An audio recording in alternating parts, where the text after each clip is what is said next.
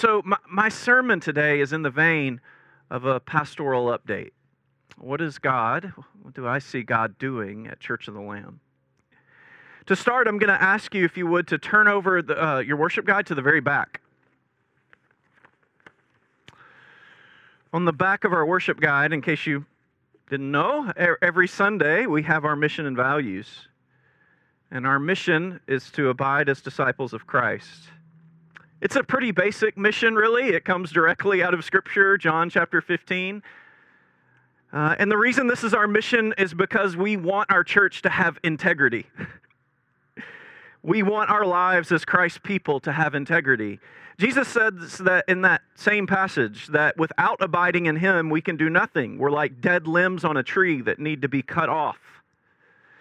Um, yesterday, I was reading a book that was recommended to me by a couple of people here, and I came across this challenge. I want to read this to you. It's incredibly powerful.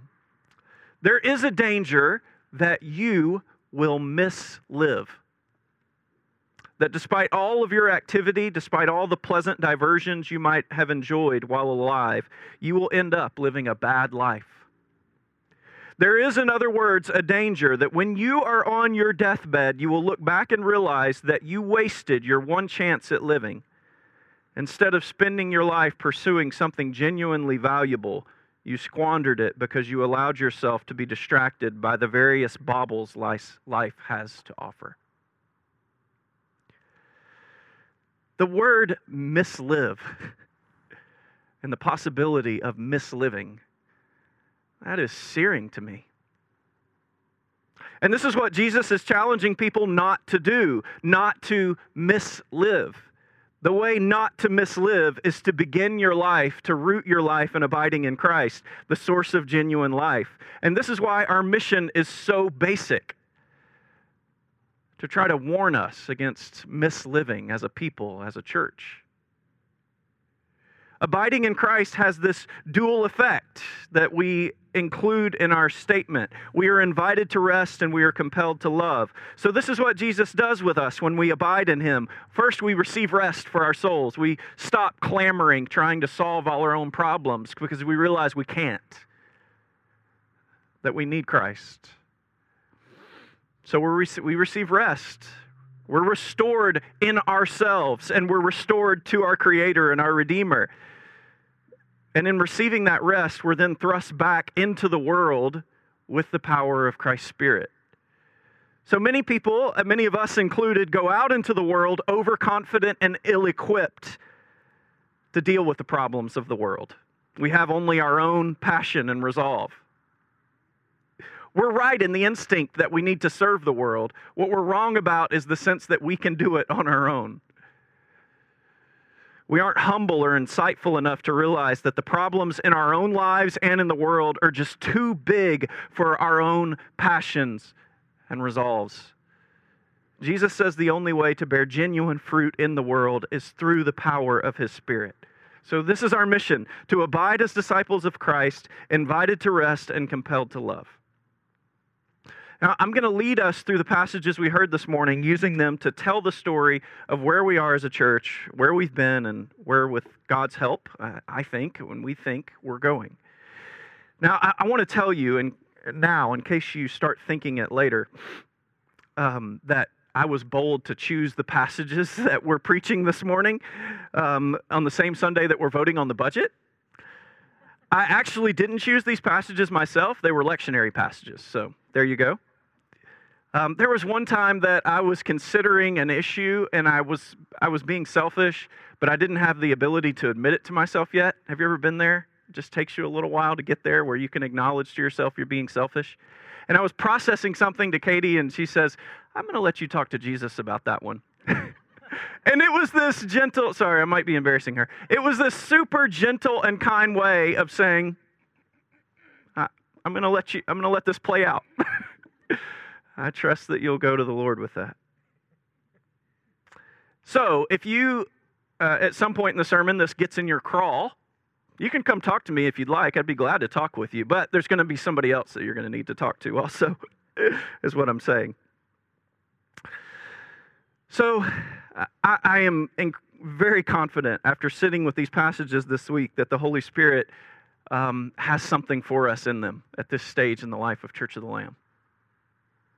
So I want to look, take a look at both the stories of the widows that were read for us, and I'm going to reflect in light of those, and then we'll close with the passage from the book of Hebrews.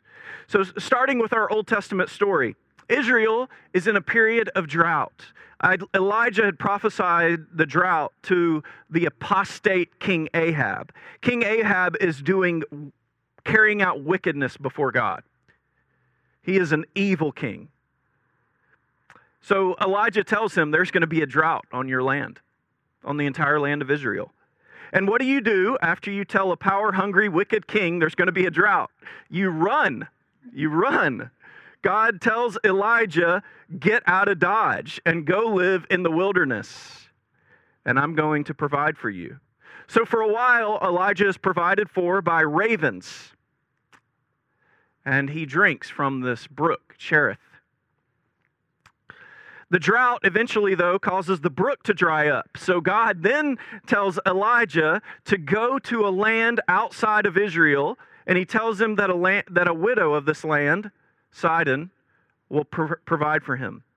So here's the big picture that this story is drawing for us it's a time of scarcity, complete scarcity. There's a scarcity of people who follow God, but there's also a scarcity of resources by which to just live, to stay alive. It is total scarcity. So Elijah gets to the place God sends him, and sure enough, what happens? At the gates, he meets a widow. He asks her for a drink and a bite to eat, and she explains to him that she has little to nothing left to live on, that soon she and her son are going to die of hunger. Again, scarcity. Not enough to even stay alive. But Elijah, assured that God has sent him to this woman, tells her that she and her son will be provided for. Don't be afraid, he tells her. Go and do as you planned. Go make that food that you're planning to live on, that what you call a last meal. But first, make a small cake for me and bring it to me, and then make something for yourself and your son. And this is the bold move, right? First, make it for me, even though you only have enough for you and your son to have a last meal. And then Elijah says, For this is what the Lord God of Israel says the jar of flour will not be empty, and the jug of oil will not run out until the day that the Lord makes it rain on the surface of the ground. The woman is to first give food to Elijah, trusting she's going to have enough for herself and her son. And so, what does she do? She goes and makes the food for Elijah. And then we're told there was always enough food for Elijah and for her and her family. The jar of flour was never empty, and the jug of oil never ran out, just as the Lord had promised through Elijah. So, here's this, the sense of the story. Despite the scarcity, they always had enough. Every day they would dip into the jar of flour, every day they would use the oil, and every day it replenished itself. The same idea is expressed in relation to the children of Israel in the wilderness. For 40 years, your clothes did not wear out, and your feet did not blister or swell. And every day, manna was provided for the people. So God provides in the midst of scarcity, and He provides for the most vulnerable of all people, a non Israelite widow for Elijah, God also provides through the most unusual means. First, it's a raven, and then it is a poor, non Israelite widow. Not the wealthy, it's the poor. Okay, now to the scene in the Gospel of Mark. First, what happens in the Gospel of Mark is that Jesus denounces the people who make a show of their appearance. These are people who love to talk it up in the public places where they're going to be noticed for their piety. They have the best seats at church. That would be hard to accomplish in our situation here, wouldn't it? Have the best seats. But they also have the best seats at parties. They love being in the mix, the most popular at an event. Meanwhile, they devour widows' property, Jesus says, and they love to offer impressive prayers in public. Jesus says these people are going to receive a more severe punishment than others. And this is in line with what he says in other places that to whom much is given, much will be required. That can be both good and bad. Then Jesus sits down and he watches as people give their offerings. I want you to picture this. Picture this. Can you imagine giving your offering while Jesus situates his chair right over there just so that he can watch? He knows exactly what you're putting in there. He knows the purchases you made last week. He knows how much you've got in the accounts. He knows what bills you might have left to pay and how much that offering might bring you up short of those bills. The idea here is that Jesus is like an inspector of our hearts. He looks on and he knows where we are. So Jesus is he's watching this scene. And some of the people are putting in hefty amounts. A lot. Big checks. But then there's this poor widow who comes by. And again, it's a scarcity situation, just like with the widow of Zarephath, isn't it? This woman has little to nothing to offer, but what she has, she puts in there. And the disciples are nearby. Evidently, they've watched this. But Jesus, it's a big enough deal that Jesus actually calls them over to him. And he points out to the widow and he says, She's put in more than anybody else. Everybody else still had stuff to live off of. She's put in everything that she had. This woman has put herself in the situation of having nothing and no one but God to depend on. Now, uh, I don't know if others of you have come across it, but in case you have, or in case you one day come across this way of reading this passage, I, want to address this. Some have read this passage and said that Jesus isn't actually affirming the widow so much as he is uh, criticizing the culture that created the widow.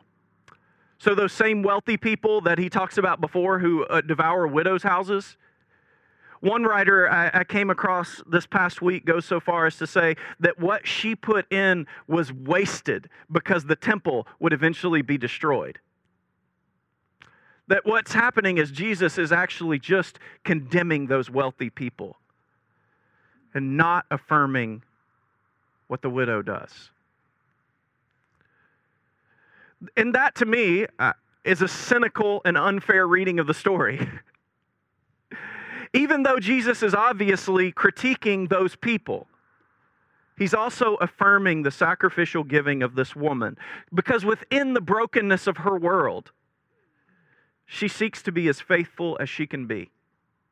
Look, there are problems in the world that you cannot fix, but your job is still to be faithful, as faithful as you can be within the world that God has made you to live. In a subtle way, actually, this woman is like Jesus. Eh, eh, that, that's what the story is showing us. She's like Jesus in that she gives everything that she has to live on. And that's exactly what Jesus does on the cross. He gives everything, He gives His entire life as a gift to the world. Now, how do these two stories, the widow of Zarephath in the Old Testament and this widow that Jesus commends to us. How do these two stories speak to where we are as Church of the Lamb? What would the Holy Spirit say to us through them? Here's something. I think of many of the stories that I hear from some of you guys, the, the, my own life, the way that life and finances are so lean in many people's lives, especially in the early years. You know, when you're reflecting, especially uh, uh, married couples, families, when you're in your 50s and 60s and you reflect back to how things were when you first got married. Things were lean. I remember Scott during this time of year last year. Um, he was talking about how in his early years of marriage, he would pick up bottles on the road to go turn them in for change. Is that right, Scott? Aluminum cans, excuse me. Yeah, it was earlier than I thought. It was a just kidding. no. I know this isn't it isn't this way for everyone, but for many people, it's you know, life starts out really lean, and then as the years go by, with God's help, the years become less lean. And that's a gift. It really is. But here's the danger with that. You can slowly lose the ability to identify with this widows in that they live in daily dependence on God. Like literally every day. Hoping that the flour doesn't run out and the oil doesn't run out. Wondering, should I share with Elijah today? Because I've only got enough for myself and my son, or maybe just my son. This is the danger for us that we begin to think that we're not like them. Who wants to be like them, frankly? That dependent, really? So, through our savings accounts and our investment accounts, we seek to build up a buffer against dependence. Daily dependence. The irony is that these widows are more free than many of us here and many Americans. They give of everything they have, believing that somehow the resources are not going to be as scarce as they look, despite the fact that they look really surf- scarce on the surface. We're discipled in our culture to think differently, to ask questions like how much do we need to store up? How many people have financial advisors who tell them daily dependence? That's where you need to be, right? I mean, I, I, I appreciate financial advisors, they're a gift, but that's not usually the way they go. the answer, rather, to how much do we need to store up is usually as much as we're able. God calls his people into a freedom of believing that he is the one who always provides for us at all times, even in scarcity so that we can freely offer up everything. Live with open hands. And I'm saying these things not just for you and me personally. I'm saying it about uh, for our church as a whole. And look, and I'll say this again later, what I'm saying could easily be misinterpreted as throwing aside wisdom. That's not what I'm saying. Wisdom is knowing where we're taking steps of faith. It's not refusing to take steps of faith. Now, there's a sense in which Church of the Lamb has had its most fruitful year ever. We've had growth in people, growth in finances with our regular budget and our Abide campaign. We've had growth in leadership. By the end of the year, we're going to have two deacons at Lamb and Travis and Andrew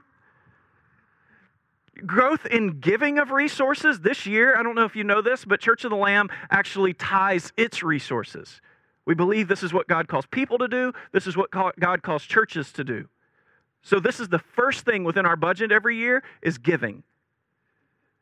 This year we will give away 34,000 people, 34,000 not people. That would be awesome. $34,000 to people in need in our church and community and to the work of God's broader kingdom, supporting new church plants in West Virginia, starting in Charlottesville and other places. This is amazing. I was talking to a friend last week at the gathering of our diocese who, for the last five years, has been trying to plant a church in Buffalo, New York, where there are very few strong uh, Orthodox Christian churches. And it has been a slog. And you know what? They're actually closing. Not because of the lack of resources necessarily, but because his family is um, just worn out. But our church is a part of that work and we have helped support that work.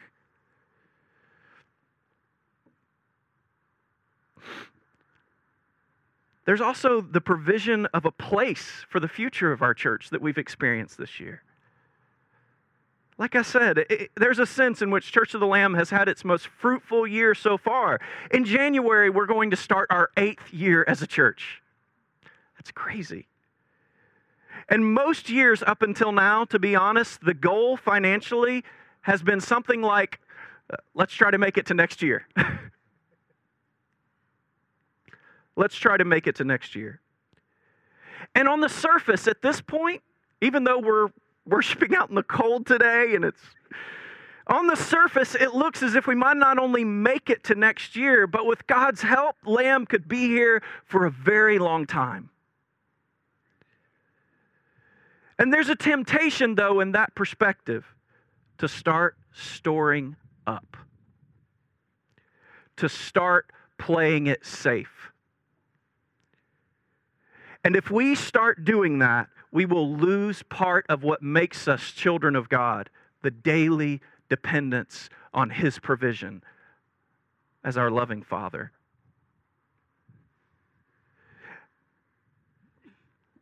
What I'm telling you is that we are still just as vulnerable and in need of daily provision as those widows. Couples in your 50s and 60s, things aren't as lean as they used to be. You are still as much in need of God's daily provision as you were when you started. And the savings accounts are a false buffer, they lie to you. The goal in life as a church, as individuals, is not some vague sense of stability. Okay, now I can rest. The goal is faithfulness to Christ and to his kingdom at all times, abiding in him together and bearing fruit together as a people. You know what I enjoy the most about being your pastor, being a priest at Lamb, is walking with you in the journey the difficulty of learning to abide in Christ and be faithful to Him. In all the ways that your life tempts you not to be faithful. And all the burdens that you face in life, walking with you and together seeking to pray and learn what it means to abide in Christ and be faithful learning to rest in Him and learning to love out of that rest. I am so grateful. I'm amazed that my work involves praying with and for you in the midst of your life. That is a gift. And what I'm excited about is the growth of this kind of intimate work at every level of our church. Renee with the infants and the children and the families in our church. Nick with youth. Uh, last night, Nick did some discipleship with youth in the form of, um, what was the name of the movie, Nick? I'm sorry. Princess Bride. That's important discipleship work right there. And someone has to do that, Nick. Thank you. No, he is spending time building relationships and praying with the kids and walking with them and figuring out what it means to abide in Christ as teenagers. That is unbelievably difficult at the time of life in which we live. We're doing this, seeking to discern more and more how to do this with adults in parish groups and in other forms of discipleship in the To Be a Christian series that we've been doing, at the end, at the last 20 to 30 minutes, is groups getting together and praying for each other, talking through questions of discipleship in the midst of life. Daniel Zimmerman is coming on as our property manager to ensure that the culture of our land and the work that happens on it coincides with the mission of abiding in Christ. Listen, the, the parish council conversation that led to us hiring a property manager was let's make sure that the parish is not consumed by the work on the land in such a way that we're not fulfilling our mission of abiding in Christ. Let's protect the parish we need someone whose job is to steward the land to help us abide in Christ, to use the gift of it, but protect us from the shadow side. This is our work as a church to continue to take steps forward in faith to discern what it means to abide in Christ together. Now, I want to close with a passage from Hebrews that Sheldon read for us. The author of Hebrews says in this passage that Christ has dealt fully with our sin once for all. Listen, this is the reason that you do not need to seek alternative spirituality in your life.